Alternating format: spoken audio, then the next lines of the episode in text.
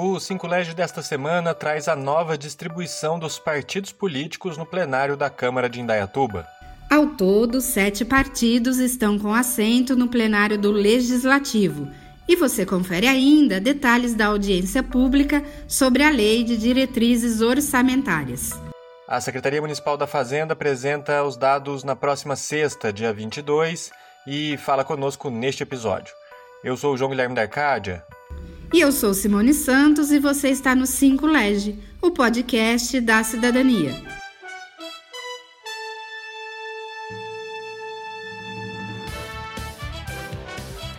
Cinco Lege.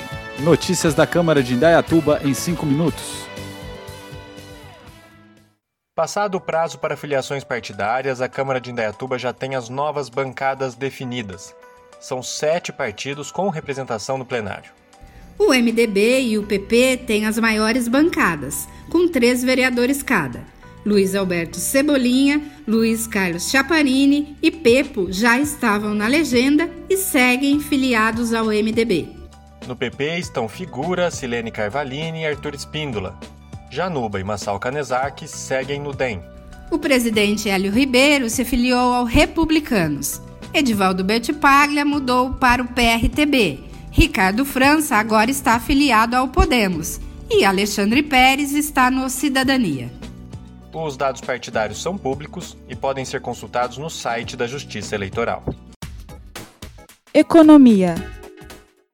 Na próxima sexta-feira, dia 22, a Secretaria da Fazenda apresenta a Lei de Diretrizes Orçamentárias, a LDO de 2021.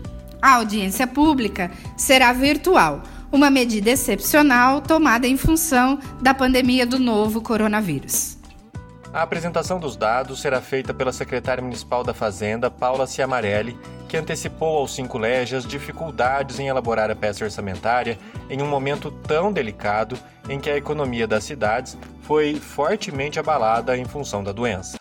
A LDO é a Lei de Diretrizes Orçamentárias e ela tem que fornecer as diretrizes para fazer o orçamento, que ele é elaborado, encaminhado para a Câmara até o final de outubro. E é muito difícil para a gente dizer que a gente estava com esse projeto praticamente delineado em março, com informações muito otimistas para a economia. E, de repente, com né, o evento da pandemia, infelizmente, nós tivemos que refazer todo o trabalho e a, a, situação é muito difícil, é inédita.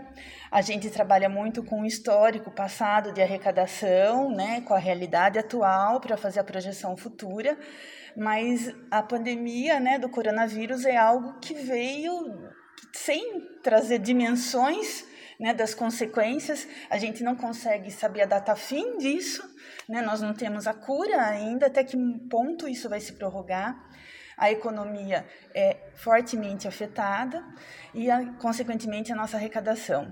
A audiência pública estará no canal do YouTube da Câmara de Indaiatuba na sexta-feira, a partir das 13 horas.